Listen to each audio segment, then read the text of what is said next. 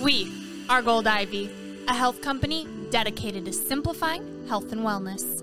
The industry is lacking the honest experience and grit required to overcome the struggle, and we're here to fill that gap. You decide what works for your daily life and how to transform our lessons into your gold. Join us on the fearless pursuit of self discovery and growth. This is Ivy Unleashed. A Gold Ivy production.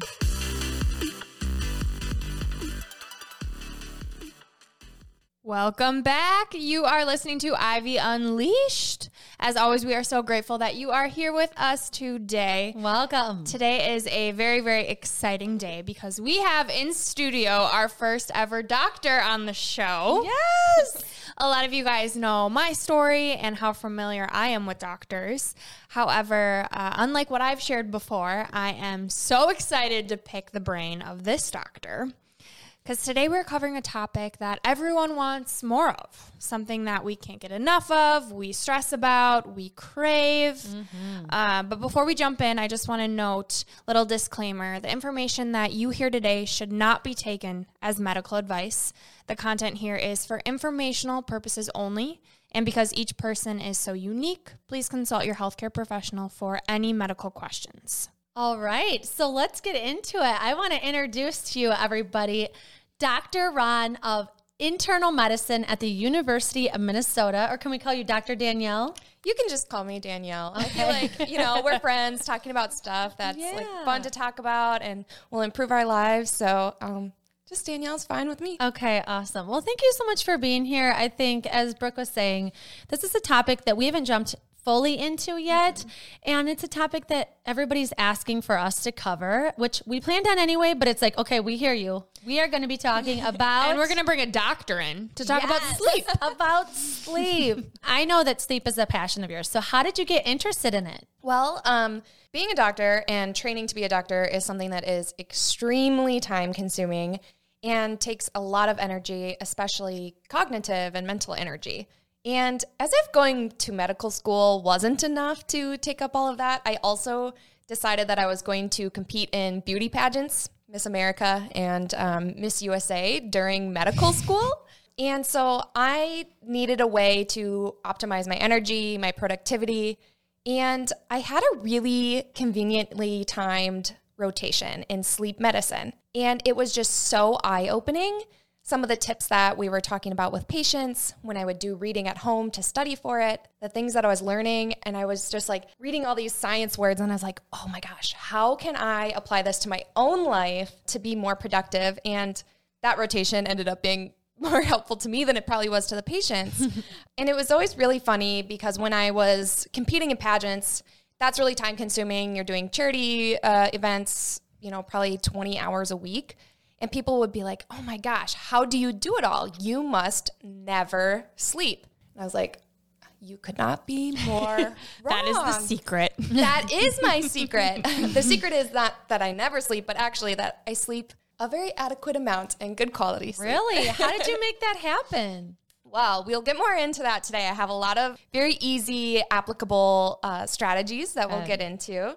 And then after that initial sleep medicine rotation, it was kind of funny and probably a scheduling fluke, but I ended up having almost 12 weeks of sleep medicine rotation throughout my time during medical school and then also in residency, which is just actually an astronomical amount uh, for Not just normal. Yeah, for general internal medicine, usually like someone who is going into a sleep medicine fellowship might have that much. But for whatever reason, I got lucky and my schedule included that, and I was like, hmm. This was meant to be, yeah, and yeah. I loved it. So um, I just leaned in every time and got everything I could out of each educational experience. Yeah, I would love to know, kind of from a scientific perspective, and what you had learned going back to the basics of why sleep is so important. I love this question because it's incredibly important and it gets at a lot of the things that are super scientifically interesting to me. But to put it in, you know, normal language instead of nerd language, sleep is really important because overall it reduces the inflammation in your body and it repairs blood vessels. And while you sleep, your blood pressure actually goes down. And this is really important to reducing risk of heart attacks and stroke. And actually, in the Journal of Sleep Medicine, which is like a research journal that's peer reviewed by the scientific community, it shows that people who get good sleep, enough sleep, good quality sleep, overall live longer. Hmm. And that people, specifically women with stress, are more likely to, to develop sleep problems. And so that tells us that stress and sleep problems lead to health problems mm-hmm. overall and an overall increased rate of mortality. Other reasons that sleep is important is because it consolidates learning and memory and your cognitive function. So if you've ever felt like you're just in a fog and you're forgetting things or you can't seem to keep your life together, it might be because you're sleep deprived. And sleep is incredibly important to brain health overall. Chronic sleep deprivation is actually associated with an increased risk of dementia later in life and other cognitive um, impairments and things like that. And of course, it's poor sleep is also associated with weight gain and diabetes and all kinds of health problems. Not to mention that you just feel like total garbage. Right. I was going to say that. It's like, I don't even know if we need all these reasons, but I think people do push it off. Like, mm-hmm. you know, you know you're moodier, you know you feel mm-hmm. like crap, you know you're less likely to work out if you're tired and you treat people poorly because you're so irritable.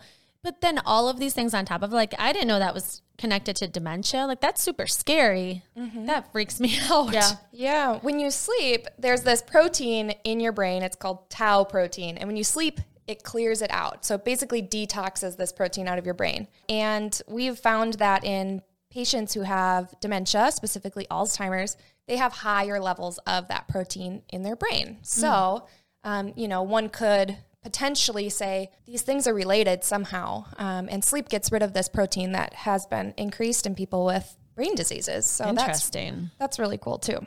Wow. So I know that with sleep, it's like it's important to have a certain amount of hours and it's important also to have good quality sleep. I feel like there's a lot of different like ways to navigate how to get started. Like, where do you kind of start when you're thinking about, I know I need to address my sleep? So I think to first get into it, it's really important to understand more about sleep and how it works. Because when I was learning about the sleep stages and how it benefits your body, that's when I kind of came up with these strategies and realized that, you know, how to make it work for me. Mm-hmm. So there's different stages of sleep, and we'll kind of simplify it. I'll say like stage one and two, those are lumped together. So this is kind of your lighter sleep. When you first lay down, you're feeling maybe kind of dozing. You're easily awoken though. And then stage two, which is lumped in, basically the same, but we would see brainwave changes if we were to hook your brain up to like an electrical monitor.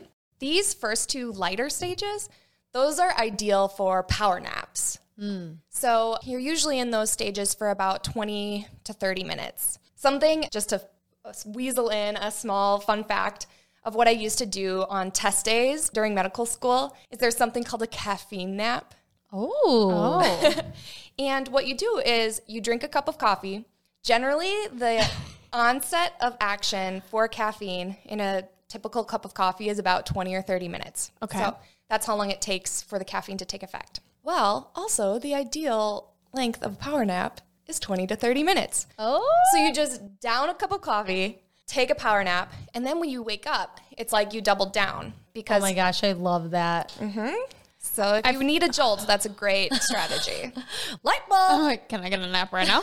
I just drink a cup of Okay, coffee. so pound a cup of coffee, take a 20 minute power nap. You're going to wake up double awake. Yeah. Because the way that coffee works is that it blocks this chemical. It's called mm-hmm. adenosine that makes you drowsy, sleepy, brain fog. So coffee makes that chemical less active. And when you sleep, your body gets rid of that chemical. So now not only do you have less of that sleepy chemical because you just took that power nap, but you're also blocking that sleepy chemical that you have with your caffeine. So it's a little I fun love it. strategy. that is what we call gold.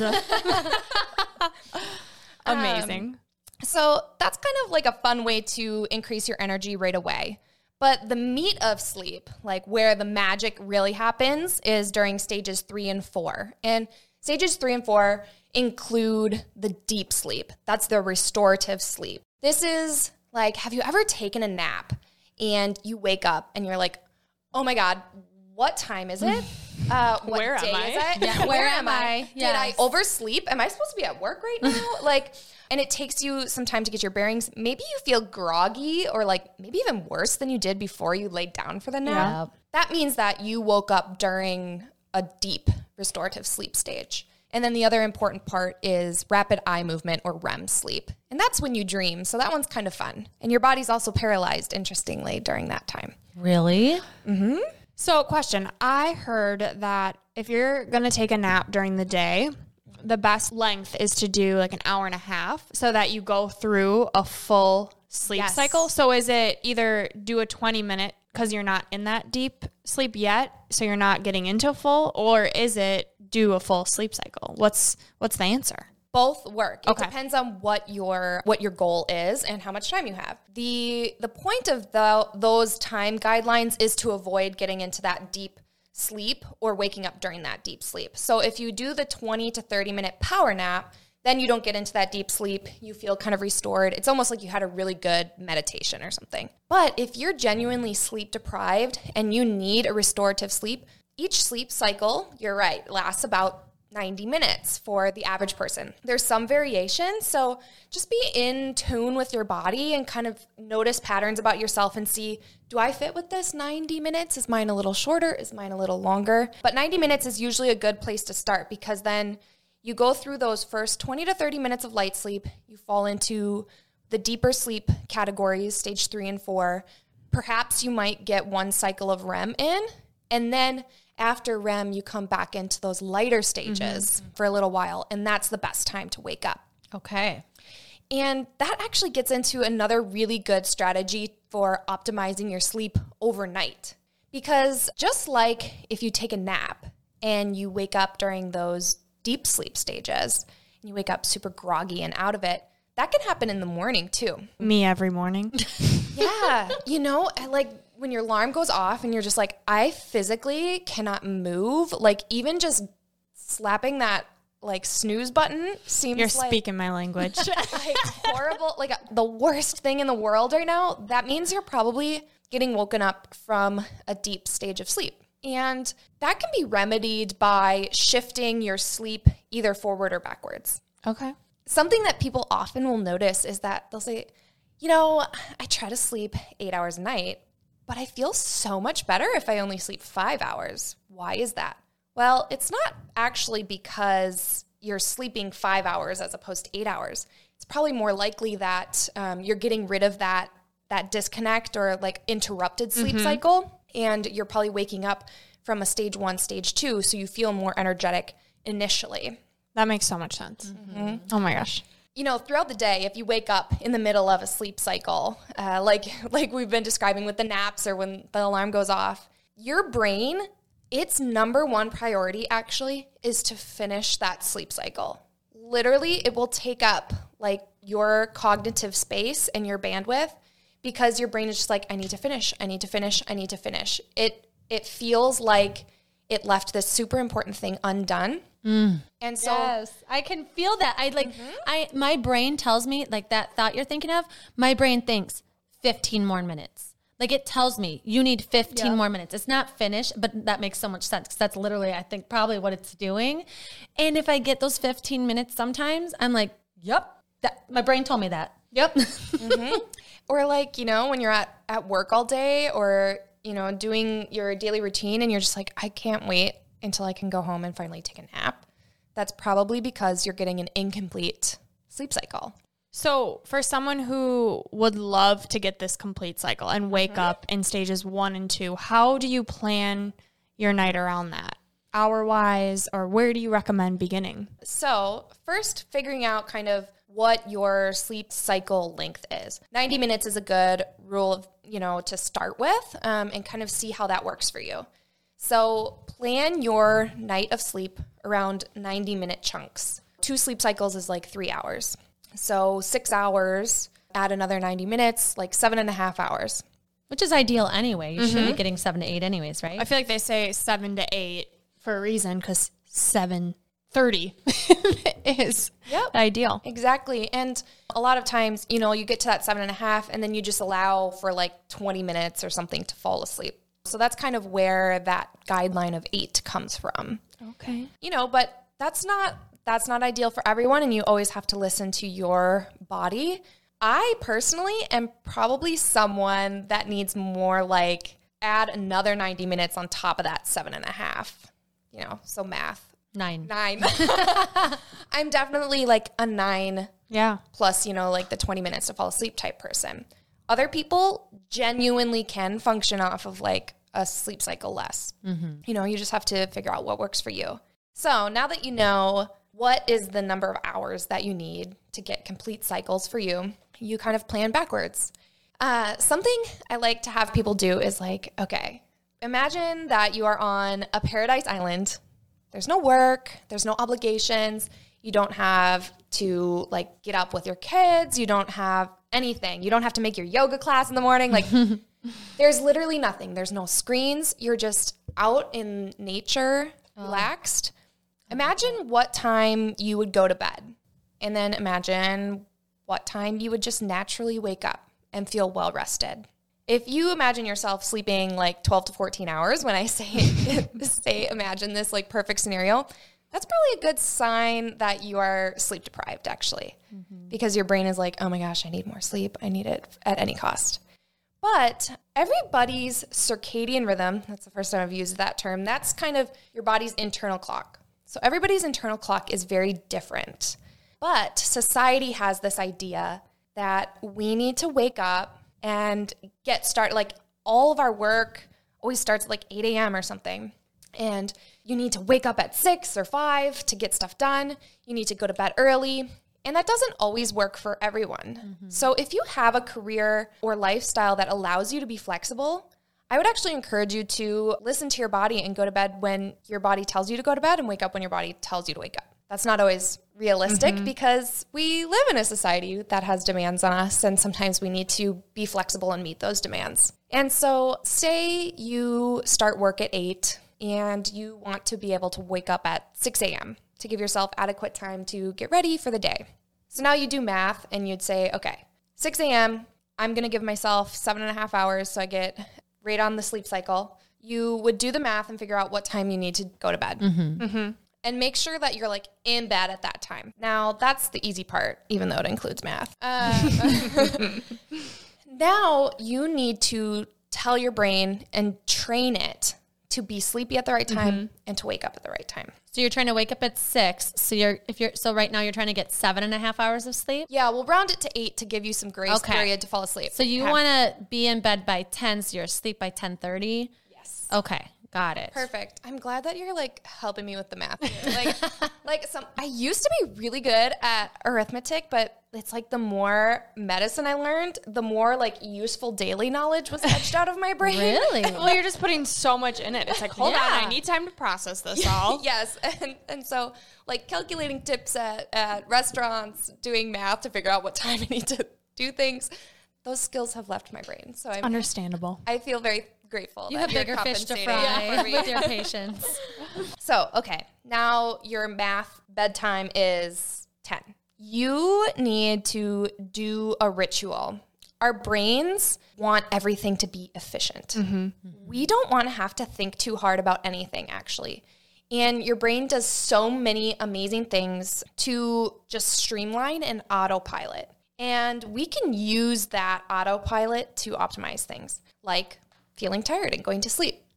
So you need to do a ritual before bed that that tells your brain, all right, I'm winding down. Yes. In order for your brain to feel sleepy at night, a few things need to happen. First, you have to have the right chemicals in your brain signaling that it's time to go to bed. One of those major players is called melatonin. Love it. Yes. and melatonin is secreted or made in your brain when it is dark out, mm-hmm. or rather, lack of light, especially blue light. We generally naturally get blue light from the sun. Mm-hmm. So before we had screens and artificial lighting, you know, humans probably slept a lot more, had much more healthy sleeping patterns because our only source of light was the sun. Right. And that's what our body evolved to follow. And so melatonin usually spikes if you have a good circadian rhythm that's nice and solid about two to three hours before bedtime, actually.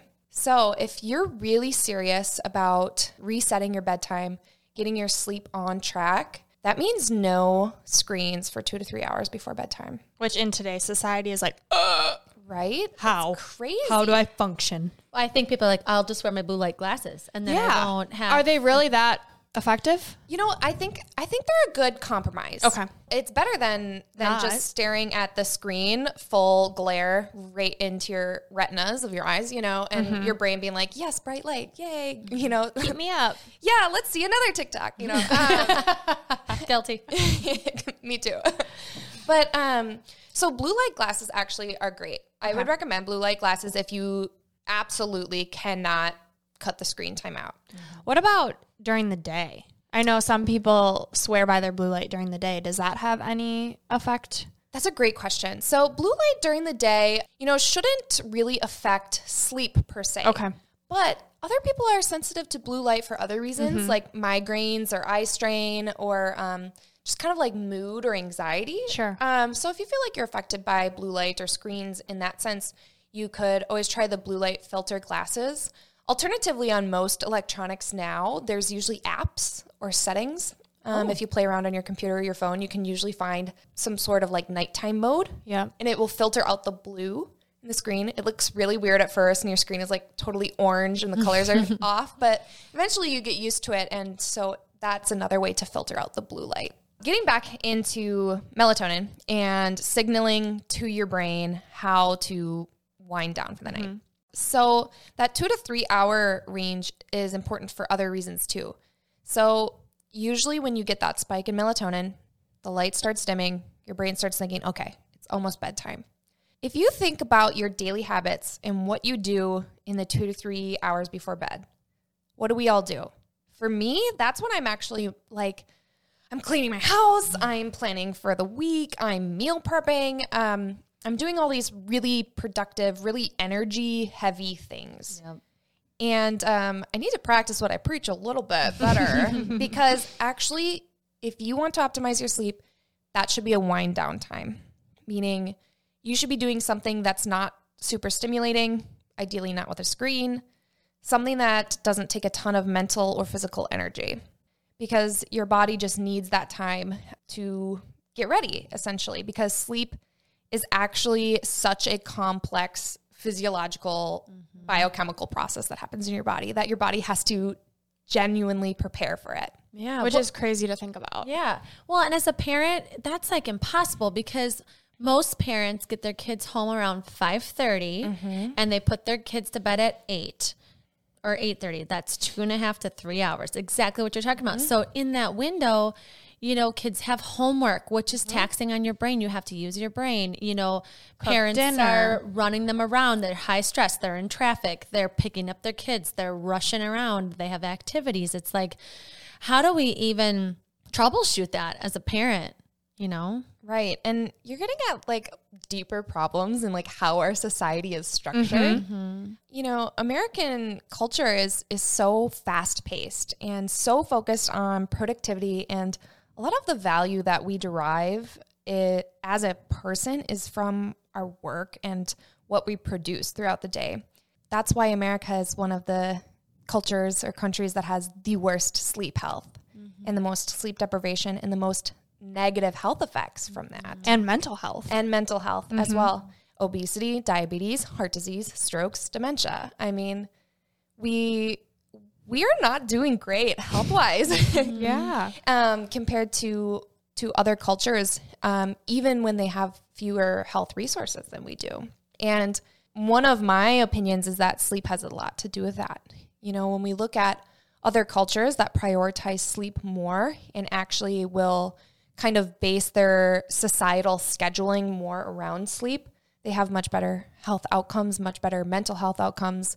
They feel more connected um, with their family and community relationships and are have higher rates of happiness actually I feel like there has to be a balance between this go, go, go, the doing and the being, and everyone, not everyone, but society. We're lacking that just being and that recuperating, restoring, so that we can do the doing. Yeah, and thinking of other cultures, I think about the siestas. Yes, Or yes. I think about how like like if you do go to Mexico, like resorts pretty much shut down from 2 to like 6 to go take a nap. Mm-hmm. Or like different countries, you know, maybe they're like, okay, we can only do so much of not being productive. Like Mm-hmm. we do have to work, but then you get a longer holiday or like spring breaks, like they give you weeks off of work or months off of work, you know, and it's probably to you know, catch up on your sleep, rejuvenate, reconnect, and even maybe strategize how to be productive and keep your sleep. You know, it's probably a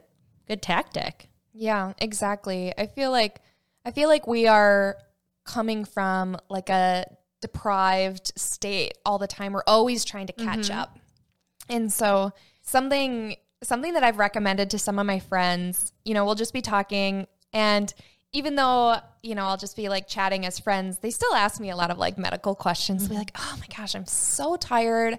I'm fatigued all the time. I have all these things I want to do, but I just like cannot muster up the motivation." And I'm always like, "Okay, how's your sleep?" They're always like, "Garbage," you know, because I'm up all night getting stuff done for the next day and um, I have to wake up early to be able to accomplish all the things that I need to.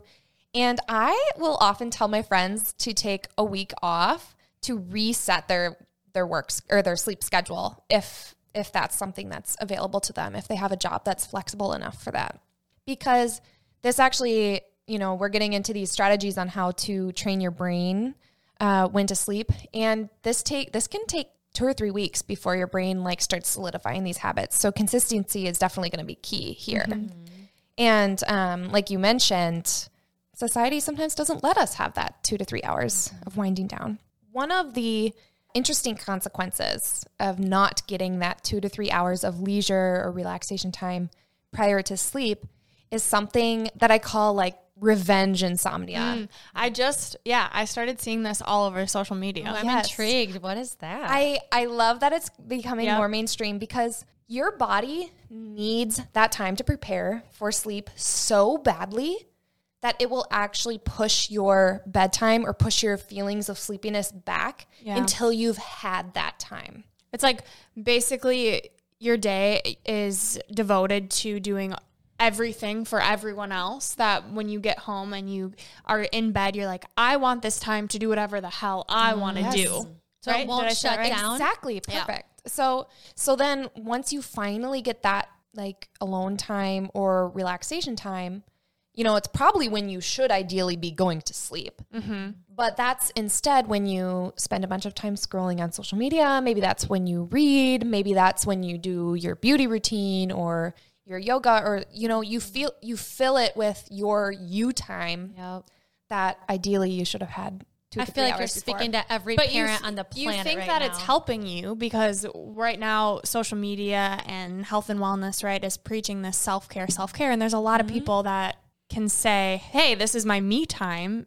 This is my self care time. So when am I going to fit it in? How do I fit it all in?" Mm-hmm. Well, and that's the battle with the parent. It's like I've literally done everything to keep these kids alive, and I've worked, mm-hmm. and now I'm supposed to go to bed the second they go to bed. The literally when is my time? Yeah. So that the only answer for me is yes, go to bed when they go to bed. Set up. I mean, the kids have a bedtime routine. We do it for them. We get them nice and sleepy. We read them a nice book. We get them all relaxed. We get them all cozy, and then what do we do for ourselves? Nothing. So now I'm like, okay, I used to be a night owl, and that used to be my time. But now I'm like, no, because then I work out at night, and then I'm up because that makes me extra awake.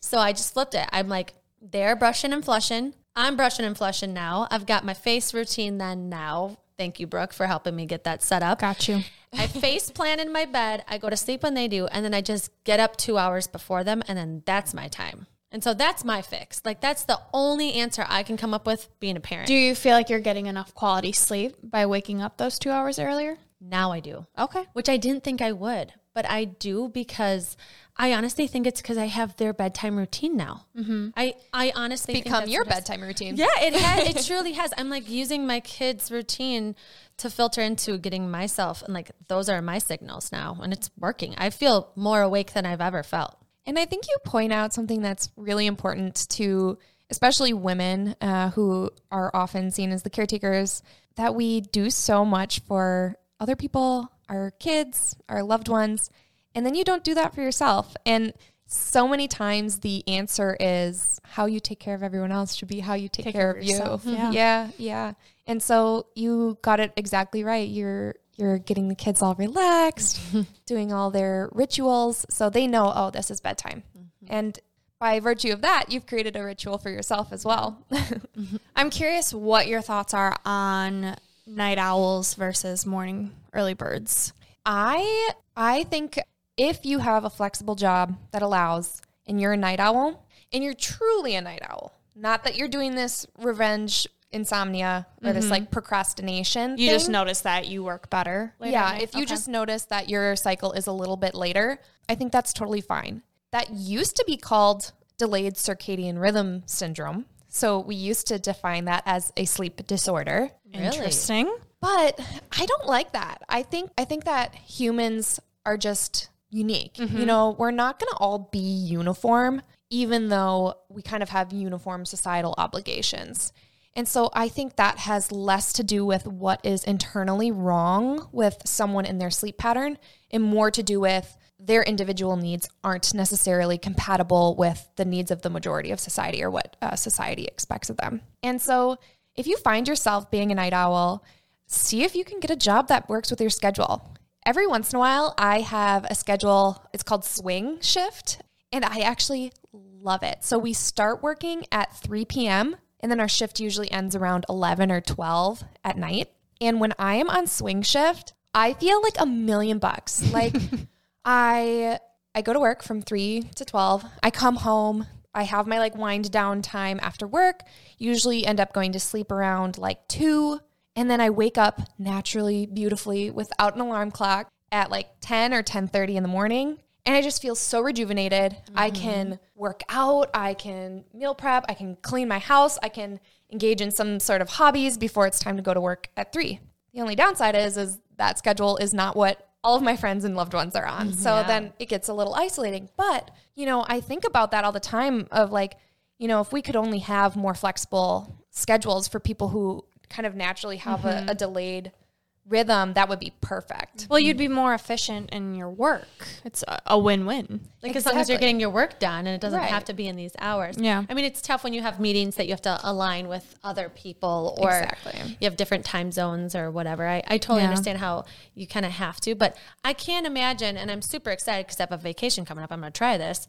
Just waking up not to an alarm, which I know there's different ways. You have a really cool alarm clock too, but I want to hear about the alarm clock. Yeah. Is it a light one? Yeah. So um, Sonia, who we had on the podcast, she saw and, and was listening to a different podcast we had where I talked about um, my relationship with the snooze button and how I set an alarm every minute. Just a very bad habit because getting out of bed is really hard for me. And so she recommended the Hatch alarm clock where it's the light and then it also so the light starts coming on you can set whatever color light you want. So i have it usually set at 4.30 it starts and then it's a slow rise. So then at 5 i have the, the chimes go off. And then it does like a morning meditation that slowly gets me up is right it training now- you to become a monk? Like, are you going to be at a monastery God, I wish. um, no, the problem right now is that the woman's voice is so soothing that it goes straight from like the chimes to her voice, and then I fall back asleep to it. So I can't do that yet. But there's also a night feature where I hit it. It goes on at a certain time, and then it walks me through. Or it put, puts on a light first. It gives me 30 minutes of reading time, and then it does a night meditation, and then it goes into like a noise machine, a sound machine and I still have to have it away from my bed so that it forces me to get up and turn it off. So it's like the it's slowly happening, mm-hmm. slowly getting to it. You need a chick on there that's like, yo, Brooke, wake up, it's time. you a badass. Wake up. yeah. But I think that what you're saying about the 90 minutes and figuring mm-hmm. that out is super key and nothing I haven't thought about that before. Yep. Because I wake up every morning just like oh, which I know a lot of people do. Yeah, so it's a slow process, mm-hmm. but it's happening and it's getting me into a night routine and a morning routine and setting up this perfect sleep environment. Mm-hmm. And I I love that because that's using so many great scientifically based strategies, especially the I like the noise machine part of mm-hmm. it. And so that gets me into, you know, now that you've had your time to wind down, you've done your nightly ritual, next is setting the stage or the environment for sleep. You know, that means dark, no light, ideally no screens. I think the easiest first step is get that TV out of your bedroom. and if you can, no laptop in the bedroom. And if you can charge your phone outside of the bedroom at night, do that too. And that's going to be the biggest thing for environment. And make sure the temperature is comfortable, make sure the bed is comfortable, all those decorative pillows, get rid of them, toss them, throw them on the floor, you know. And something that, you know, an unpopular opinion is to not let pets sleep in your bed too, because they're rustling throughout the night, they wake you up. It's really fun and, and amazing to cuddle them, but uh, they do cause micro awakenings throughout the night and interrupt your sleep cycles, definitely. And so, creating a space for yourself where sleep is really the only thing that's associated mm-hmm. with the bedroom. Really, your bedroom should be for sleep and sex only, literally nothing else. I like it. That's interesting too that you mentioned the phone because the phone even gets in the way of sex. Like it's like a phone goes off and sleep. And so I know that you can like turn your sounds off on your phone, but like the light will come up on your phone, mm-hmm, you know, if you mm-hmm. don't flip it over. And so I need to get a separate alarm clock, I think. Yeah, where do you find that happy? So for individuals who their job relies on it, or you know emergencies, getting a whole. We don't have home phones now. Mm-hmm. What do you What do you say to that argument? You know and and that's kind of the piece of you have to take all of this information with like what works for you Yeah. Mm-hmm. take take what works leave the rest you know take what resonates take what is realistic for you to use mm-hmm. you know if you went ahead and did every single one of these tips that i'm sharing you would be the most disciplined like I'm trying. I would be like, wow, you are like hardly even human if you're able to actually follow all of this. I try, but you know, we're we're all human and we all kind of like Yeah. you know, have our compromises. But if you're if you're in a space where you're saying, I'm just sick of being tired, I'm sick of being fatigued, I want to make changes in my life that will improve my sleep and improve my health and my energy, then these are things that you can think about Yeah. if it works for you. Yeah. I love it. I love what you said too is like just take one tip. It'll mm-hmm. make it better. Yeah. Take a few. Take them all and man, hats off to you. But I think that's the whole idea is that everyone has a different scenario. And so mm-hmm. what works for you, try a few of mm-hmm. these things. Try one of these things. I mean, and think about how it could apply to what you're doing now and, you know, your job or Right. Like if you're a mom and mm-hmm. you have interrupted sleep, that's not really something that you can work around. Griffin, night terrors, like you do what you oh. can, but there's other tips that you can add in to help. Speaking of, can I pick your brain about night terrors? Yeah, let's hear it. yeah. So, well, my son, it, it's genetic. My husband has them. And my son, who's five, which I've heard and I'm really praying for, that you grow out of them, which I don't totally believe because my your hus- husband still has my husband still has them. And it is really rare. He has night terrors like my husband has them like once every six months, maybe. Mm-hmm. And they're wild and scary, and he's screaming or he thinks there's something in the room. But my son, I do notice as he's getting older that they are less frequent, and I'm, I'm noticing patterns. If he's overly tired, that they're worse. But yeah, I just want to know like, what is that? Like, what is going on, and what can I do besides keep him on this routine of getting to bed at a normal time? Yeah. Um, oh, there's so many interesting points to this. So, night terrors, or when you kind of like act out dreams, um, you know, maybe screaming, fighting, whatever, that is actually your body failing to paralyze your body or your brain fails to pal- paralyze your body during the rapid eye movement. So basically, you're like acting out dreams, nightmares, that kind of thing. Mm-hmm. And generally, you don't remember most of your dreams, nightmares, that kind of thing, mm-hmm. unless you wake up during the rapid eye movement sleep cycle. A lot of times, if you're having night terrors, you're like getting out of bed, you're fighting, thrashing, whatever, and so you wake up, and then you remember them, and then it's very distressing, and it can it can negatively affect your sleep because it's like stressful. Mm-hmm. And it's interesting that you notice uh, those patterns with your son that if he's more sleep deprived, uh, that they happen more often because that is a direct cause of sleep deprivation. We have something called REM rebound. So it means that more of your sleep cycles are devoted to REM or you you spend more of your time in REM than you normally would had you been uh, not sleep deprived. And so he's having more of those opportunities for that paralysis to fail. Um, It's a hard cycle because it's like you're super tired because you had night terrors all night. Yeah. And so then you're overly tired going to bed. And then it's like he can't catch up on it. You know what I mean? It's like super hard. It's like we have to be so diligent with his routine. And we're also super social people. So it's like mm-hmm. sometimes we have people in our house and then they don't go to bed till 10 on the weekend or something. And it's it's a really hard thing to stay disciplined with because of our lifestyle. And Well, I've also heard too that you can't like there's no such thing as catching up on sleep. No, that you you really don't catch up. I think over time you could kind of balance out or or get back to a not sleep deprived state. But you know, if you only sleep five hours a night all throughout the week and then you try to sleep in on a Sunday, mm-hmm. it ain't gonna do it. you know, you in order to catch up per se, you would need to have a disciplined sleep routine for weeks to months for your body to get used to that new sleep balance. And then, you know, maybe you could call yourself caught up because you're not sleep deprived anymore, chronically speaking. Yeah, I know there's a lot of sleep disorders. I hear about them all the time with my coaching clients. Like, have you seen in your career, you know, any other sleep disorders? Definitely. Um, I'd say the most common one is probably sleep apnea. And that really negatively affects your sleep because uh, it affects your breathing and you don't get enough oxygen. You build up carbon dioxide in your body, and then your brain actually wakes you up slightly, just enough to make you start breathing again. And so you have these kind of micro awakenings throughout the night. And so you don't get the deep restorative sleep that you need. You wake up, you feel super tired, like you might fall asleep during the day. Some people, it's so extreme, they'll fall asleep when they're driving or mm-hmm. that's things scary. like that. So if you think that you have something like that, one of the main symptoms of sleep apnea is snoring, or if your family members have sleep apnea, that would be something that you should consider asking your doctor about. Like, hey, I'm really sleepy. I'm having these symptoms. I snore.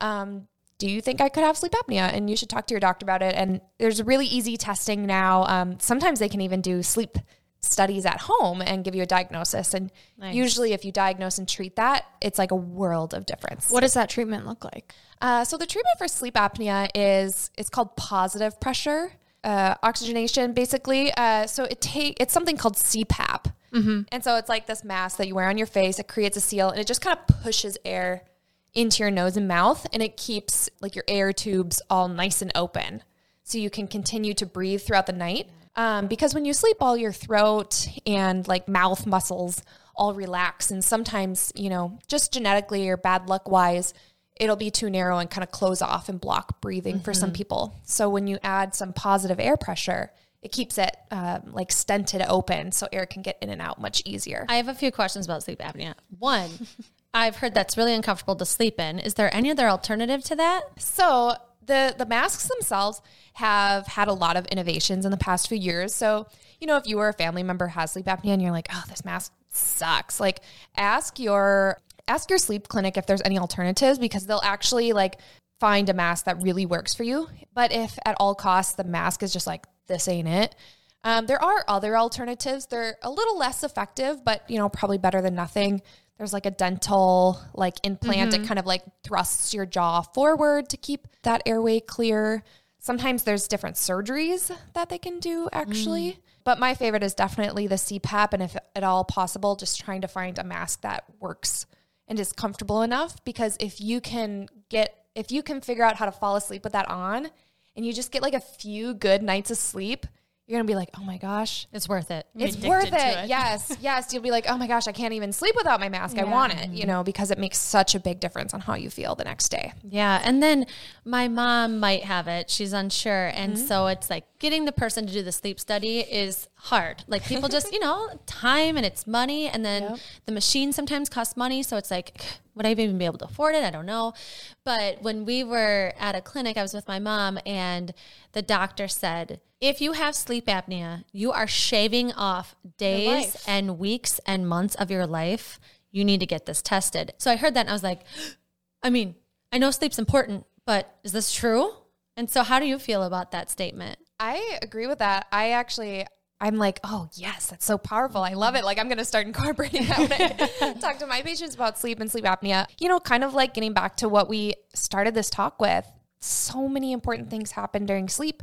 And when you're not getting good sleep, your risk for heart attack, stroke, your blood pressure, your weight, your insulin management, your body, all of those things get worse if you're not mm-hmm. sleeping right. And, um, you know, sleep apnea is one of those things that can negatively affect your sleep quality. One of the things you just said, you're mentioning all these different, like the insulin and all these different hormones and everything and weight.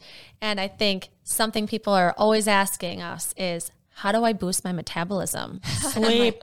Get some what does your sleep look like? It's usually like the biggest, like yeah, and nobody wants to. But also, it. no one talks about it.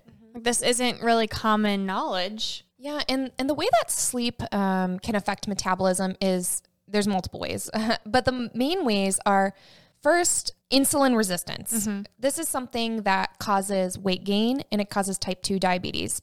And if you are sleep deprived, you're more likely to have insulin resistance. So therefore, if you get good sleep your body manages insulin better, manages its blood sugar better, manages your metabolism and your weight better. So that's that's one way. The other way is when you don't get enough sleep, your body tries to conserve its energy and it uses it for only the most vital survival activities essentially. Mm-hmm. And so we have so many different parts of our brain and I like to call like your survival part of your brain, your lizard brain, because it's like a lower form of your brain and like reptiles have this part of your brain. This is the brain the part of your brain that says I need to eat, I need to sleep, I need to um, rest and digest. Rest and digest.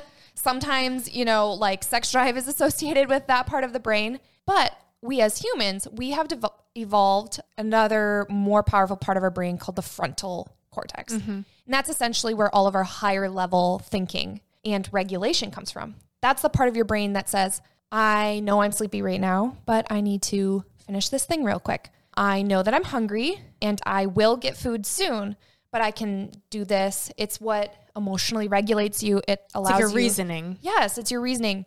And when you are sleep deprived, you know, your frontal cortex takes so much energy. Mm-hmm.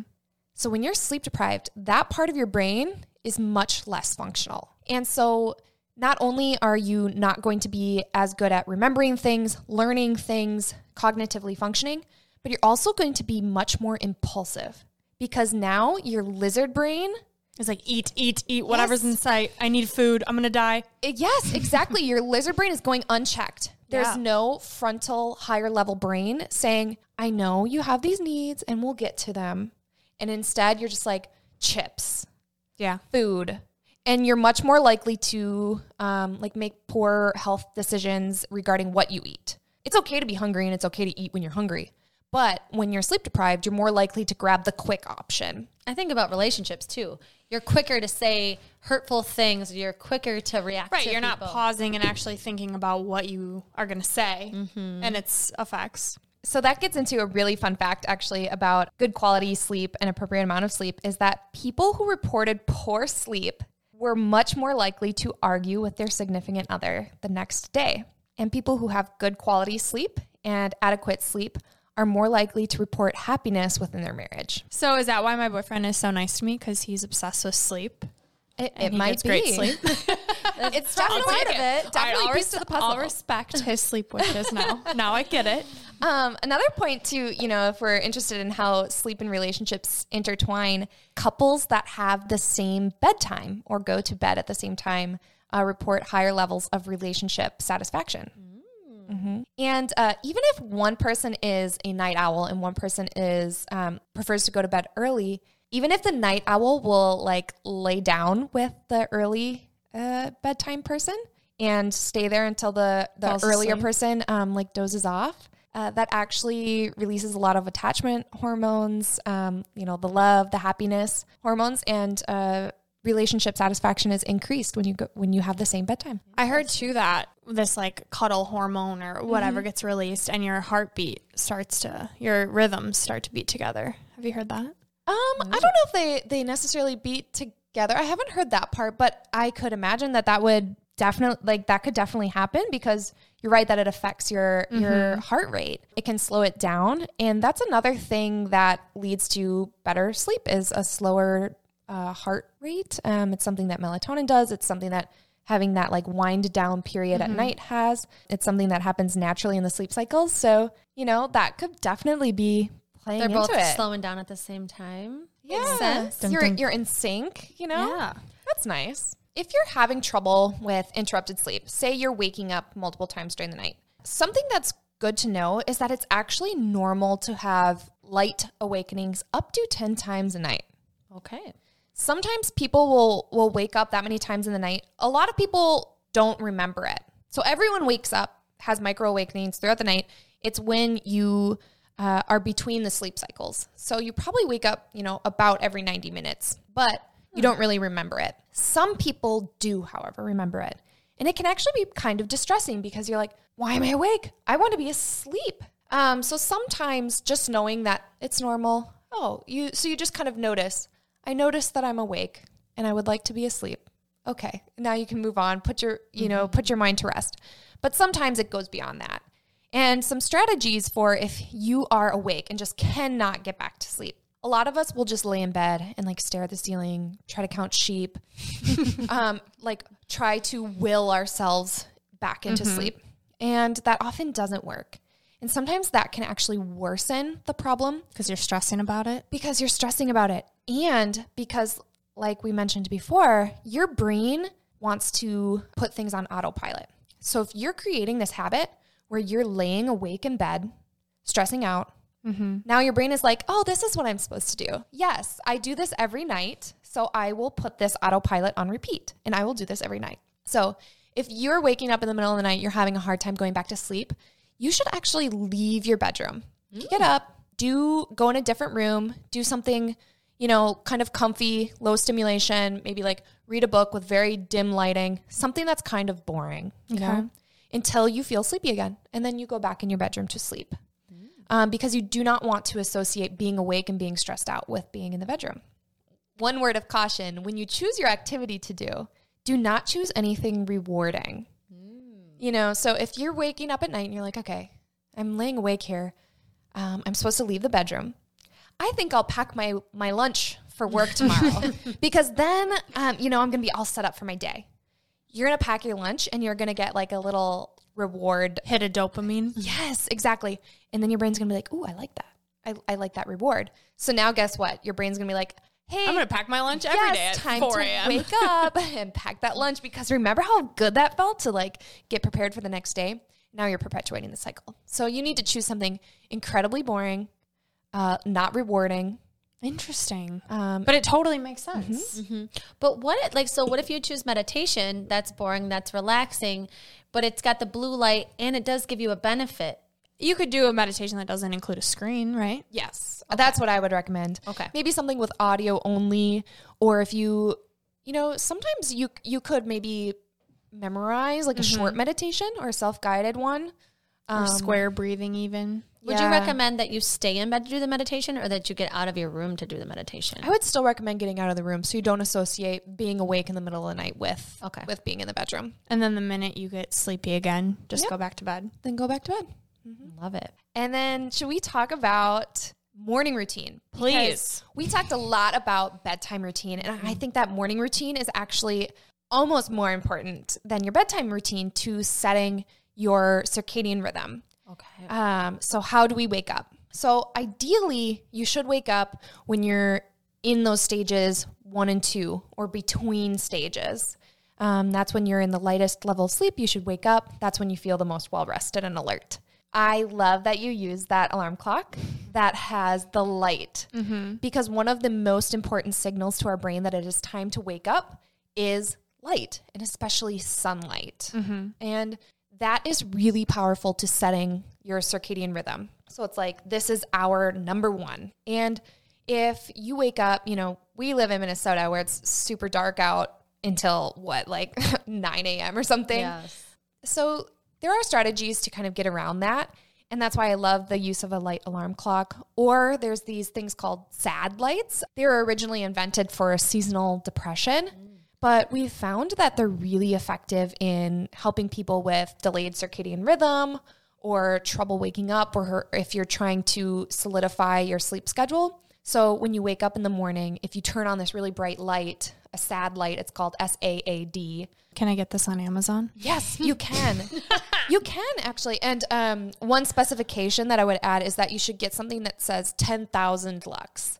Okay. It basically is a measurement of how bright the light is, and that's the one that mimics the sunlight in the spectrum of light that you would receive from the sun. 10,000. Okay. 10,000 lux. Yeah, something I do too, because I heard this too, that you want to have the brightest light you can in the morning because that's mm-hmm. exactly what it's doing is i cannot see myself i don't want to track my rem sleep i just as much as i know that that's going to be helpful i feel like that's going to change based off of when my kids wake up if mm-hmm. they wake mm-hmm. up in the middle of the night and i just know like whether i feel great or crappy i need to be up at 5 a.m or earlier to get things done that i think I just choose to focus on the light. Like mm-hmm. I have a really bright light in my workout room, and that tends to work for me. Does that make sense? That that's just what I put in my face right away. Yes. Okay. You instinctually like got one of the best strategies for solidifying a wake up time. Okay. Um, because light is the most powerful signal to your brain mm-hmm. as to when you should be awake and when you should be asleep.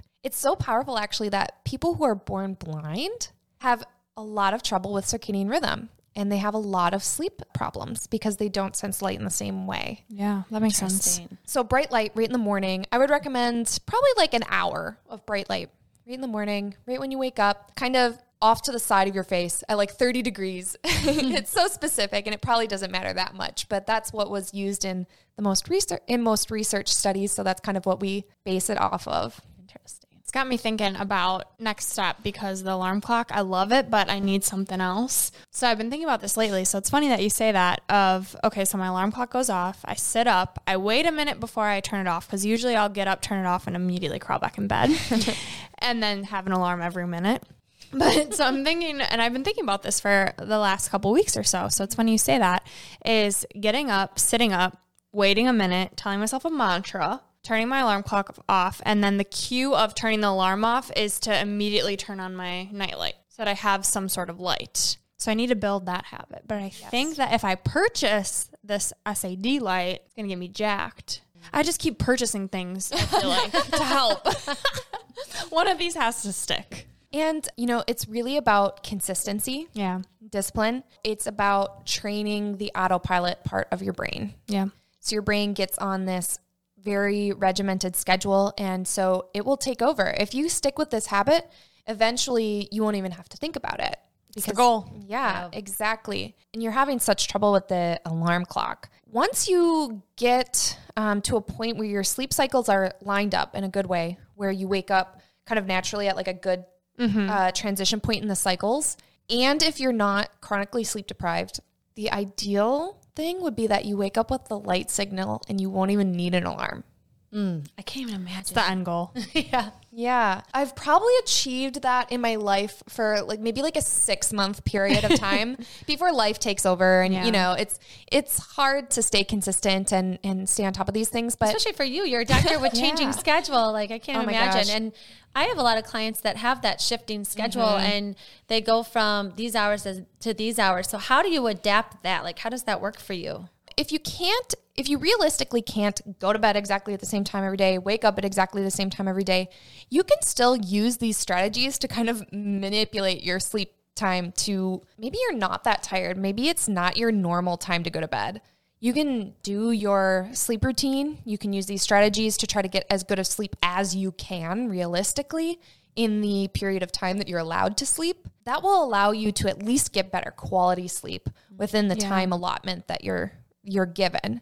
If you can line up all of these things on top of each other and get the best, most optimized sleep, that's great. If you can apply a few of these things and just make small changes that make you feel better, then that's great too. Mm-hmm. Yeah, I feel like they're just these simple strategies that you can implement whenever. And the more you do them, the more your brain is associating it and will remember it. So even if you fall off track, it's easier to get back on because you've been consistent before, your brain recognizes it, Exactly. And you can use these signals to your brain to to change the schedule essentially. You know, like when I go to a new schedule and I have to start waking up 2 hours earlier, then I'll probably use the light more, you know, the light strategy because then my my brain will be like, "Oh, I'm supposed to be awake now." And it's kind of funny in a lot of our workrooms uh, as residents, we actually have the the sad lights in the workrooms. Oh, really? So that's part of my routine actually at one of our hospitals. I go in the workroom, I, I chart all my patients, I look at their vitals and their labs from the day before,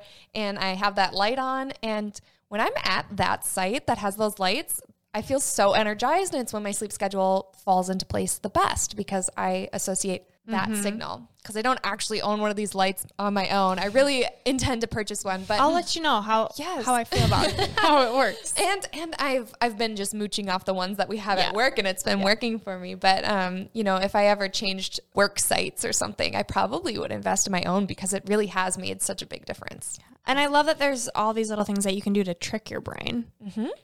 Little hacks. Yes. So I'm really getting into my morning routine and I'm getting obsessed with it. So I know that it's mm-hmm. working. I'm feeling the benefits. And right now I'm playing around with when to have coffee. I've read things that are like, wait 30 minutes. No, it's fine. What are your thoughts on that? Yeah, so I love coffee. Recently, it was my favorite research article ever in a medical journal. that makes me sound really nerdy. But in the New England Journal of Medicine this summer, there was an article about caffeine and coffee and basically like all the amazing health effects of Hey. coffee. Basically, you live longer, you co- you function cognitively better, lower rates of cancer. It's just like, oh my gosh, how like this is amazing. And you can run a marathon faster. Yes. that wasn't necessarily in this article, but I have I have heard that and it's true.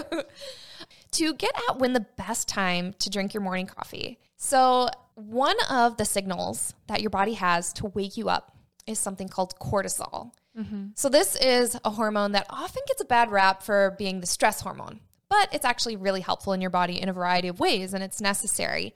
And one of its necessary functions is that it spikes in the early morning, not too long before you wake up, maybe a few hours before you wake up. And that's what tells your body, all right, it's time to get jazzed. Like, bring that heart rate back up, bring that blood pressure back up, wake this brain up, let's go. And so that's spiking kind of right as you're waking up. So if you drink coffee on top of your cortisol spike immediately, like you roll out of bed and you drink that coffee, you probably won't feel that coffee effect as much. And over time, your body could come to rely on the caffeine more and it could decrease your cortisol spike. Not not significantly, but it it might you might feel the energy differences. So, the best time to drink caffeine actually is when you have cortisol lows. And those times often, if you have like a typical sleep schedule, would be mid morning, like 9 or 10 a.m., and also mid afternoon. So, you know, when you're like at work or something and it's like two or three, and you're just like, oh my gosh, I need a nap. That's because your cortisol is low. And so those those times when it's dipping are when caffeine will have the most positive effect um, on your energy and it won't change what your cortisol spike is. So it won't affect what your energy is like um, based on that. That's so, interesting. So hold on, let me unpack that. if I wake up at 5 a.m., I have to wait four hours to have a cup of coffee. So, um, well, 5 a.m. That's a little earlier than than like my default scheduling that I'm thinking. So I would say you would probably have your coffee around like seven or eight. That makes sense to me, though. That makes total sense to me because I wake up, I'm pretty much blacked out. I walk to my basement, turn on the bright lights, and I get into exercise, which Yeah. gives me that boost. So it's like if you get your heart rate up with exercise 1st mm-hmm. if you can, Get some endorphins. get some endorphins, get that from that. Because I noticed that too, that if I have a rest day with exercise, like I don't wake up and instantly think I need coffee that moment. Yeah. Unless I stayed up way too late or something. But that makes total sense. Like around that nine to 10, that if I already had that boost, then I get a lull a couple hours later. I'm going to try that. So like Yeah. three hours after you wake up, you would Yeah, wait. yeah, like two or three hours. Okay. Um, usually the routine, how I incorporate that in, into my routine is I wake up and I get ready for work, eat breakfast if it's a good day, um, drive to work, and then I have my first cup of coffee like as I get to work, and that tends to be kind of right where that low period is. Okay. On the opposite side of that, when do you recommend stopping drinking caffeine? Caffeine, uh, for most people, will stay in your system for probably about four to six hours. Okay. However, there are a lot of genetic variations in caffeine metabolism. So some people metabolize caffeine much faster, And these people are more likely to be addicted to caffeine and have high levels of caffeine intake. And that's actually why sometimes in families, you'll see like the mom drinks like a pot of coffee every morning, like my mom does. Mm-hmm. And now I'm noticing as I'm becoming like into my older adult years, I'm like, oh, I need a lot of coffee to function. This is another example of there's kind of a generalized time of four to six hours, but you need to pay attention to what yours is. Mm-hmm. And so for some people, it is okay to drink caffeine during that afternoon low that we were talking about. But for other people, it's not. And the caffeine will stay in their system long enough to negatively affect their sleep uh, that night. So I would recommend, you know, if you're having a hard time sleeping or if maybe you're feeling like your sleep quality isn't great, see if you can go without the afternoon caffeine and, and just see how it affects you. and see you. how that affects mm-hmm. you. And would you want to wait like that two and a half hours before bed to have it be out of your system by that point or by the time you're falling asleep? Ooh, good question. Ooh, that is a really good question. Probably before, like, you know, probably the two to three hours during your wind down time because you probably shouldn't have caffeine or stimulants in your in your system while you're trying to wind down. You know, I think for me personally when I when I try to do that, I do get probably better sleep, but I think when I have the afternoon caffeine, it doesn't make a significant difference to me and I'm like, okay, my quality of life is so much better if I have like a 2 p.m. coffee. And so that's what works for me. So I encourage you guys to just kind of like play around with it give it a few weeks without caffeine in the afternoon, see how that works for you. If it doesn't make a difference, then, you know, enjoy what you enjoy. Mm-hmm. yeah. Just become aware and in tune with how it affects you and exactly go from there. And your relationships, because if you're super grumpy, it might be worth it to have a little bit of caffeine. right. And actually, you know, while you're making this change, caffeine withdrawal is really common. Yeah. So if you're if you're making the change, give yourself at least like two weeks before you say, okay, this isn't working because you might just be experiencing caffeine withdrawal, which is hard to deal with in itself. And slowly wean off of it if yeah. you notice that you're getting crazy headaches. Exactly. Well, I just want to be mindful of your time and our listeners' time. I mean, we could go on for hours. This has been fantastic. Yes. So, thank you so, so much. We're so grateful that you're here with us today.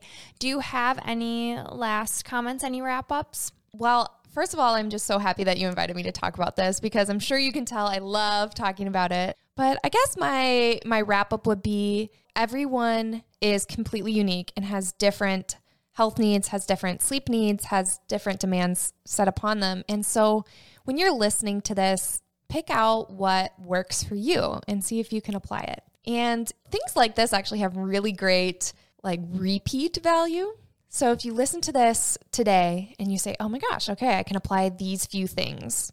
That's what works in my life right now. And then if you listen to this in a few months, you might be in a completely different space and you can get new things from it and you can apply different things and different strategies. And so I really encourage you on your health journey, you know, to do that with, you know, every strategy or optimization approach that you take. Figure out what works for you try different things. If it doesn't work, throw it out. If it works, then keep it and, um, you know, improve your life.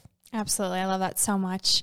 And so that you don't forget to revisit in a couple months, don't forget to hit subscribe so that you never miss an episode and that you can always revisit the episodes.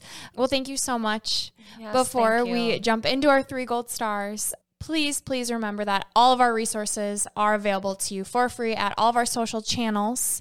Uh, with that being said, if our listeners want to reach you, where can they find you? Yeah, so the social media that I'm most active on is Instagram. My Instagram name is at Danielle the Doctor, D A N I E L L E, the Doctor. Uh, so you can follow me there. But I don't really post a lot of things about health or my profession. I actually you know, I keep it pretty real. So if you're interested in getting to know me more just as a regular person or seeing what the normal life of a doctor is like, go ahead and follow. But I don't I don't uh, share a whole lot of health stuff. It's more yeah. just fun and hobbies and kind of like a regular person. It's so refreshing though. I think it's so nice to see that doctors are real people. They have hobbies that you might not think like you never know. Like, I mean, you'd look at you and know that you're beautiful, but you know, you don't know if someone's in a pageant or something like that. It's so interesting to see like what you're up to and that mm-hmm. you are a normal human being that struggles with things like everybody else and you're taking steps to optimize your sleep just like we need to. Mm-hmm. Yeah, yeah, exactly. Totally.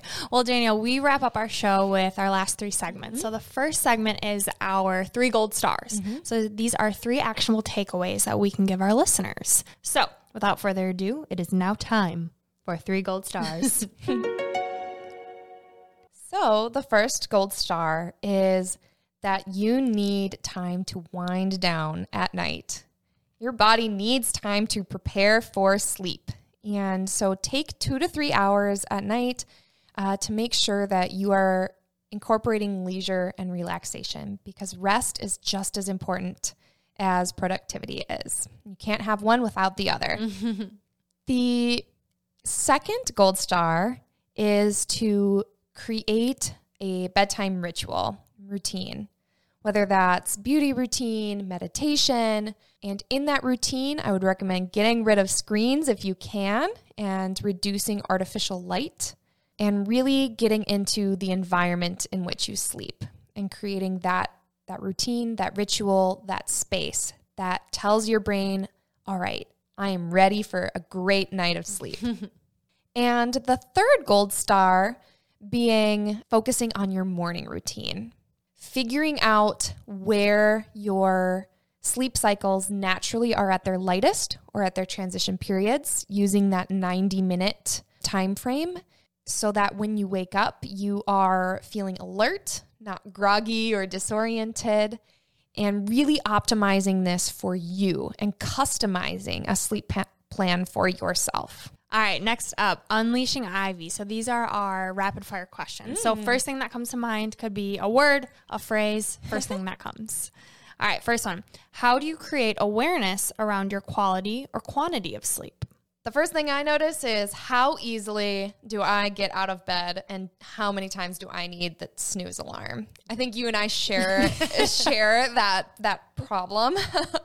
um, so if I'm really doing good, I actually will wake up like 10 minutes before my alarm is set. And my my alarm is more of a safety measure than uh you know something that I rely on. And if I'm not doing so great, then man, that alarm goes off and I can't even move. And I just let that alarm keep going because even like reaching and clicking snooze is like so, much, much work. so that's a really good gauge for me to know am I applying these strategies in a way that's helpful for me? And What do I need to adjust? Yes. All right, love it. Next one. When you realize your sleep schedule is off, what's one thing you do that steers you in a positive direction? Hmm. Definitely the screen time because that's the thing that sneaks up on me the most. My biggest mistake is I do that uh, revenge insomnia thing. I'll go, go, go, um, clean my house, make dinner, work out late into the evening. So then when it's actually time for bed, I it's actually when I start my wind down time. And my wind down time for me is social media, watching TikTok, watching TV. You know, it has everything to do with screens. So if I notice that my sleep schedule is getting out of whack, that's the first habit that I have to get rid of is the late screen time. Love it. All right, and last one. What's one thing you wish you would have known sooner? You know, it's it's funny because I I feel like I've prioritized sleep really my whole life without having the scientific understanding. I just kind of intuitively knew this is incredibly important. My parents were super strict with bedtime. Like my entire life, literally until I graduated high school, my bedtime was 9 p.m. And I think it had everything to do with my success. You know, I was pretty decent at athletics. I was good at school. Um, you know, I was involved in, you know, creative things and extracurriculars. And I continued that productivity and was really proud of my accomplishments and my energy level well into college and adulthood. And it was probably because of the discipline that I kept around sleep that was instilled by my parents. And I'm really grateful that they did that for me. I, I feel like I just intuitively knew this. I would have loved to know all of the scientific and like fun facts and how to optimize like caffeine and like the caffeine power naps. and Yeah. Some of those things, those, you know, little things that make me have a deeper understanding of the scientific, biochemical, physiologic reasoning behind sleep. Um, but intuitively, I just, I knew early on. That's so, awesome. um, not much earlier could have I kind of found this this life hack. Very cool. All right. And for our last segment today, your piece of gold. Our piece of gold is from Maria Popova. We tend to wear our ability to get by on little sleep as some sort of badge of honor that validates our work ethic. But what it is, is a profound failure of self respect and of priorities. This is Gold Ivy signing off. Listen to your truth and go chase your gold.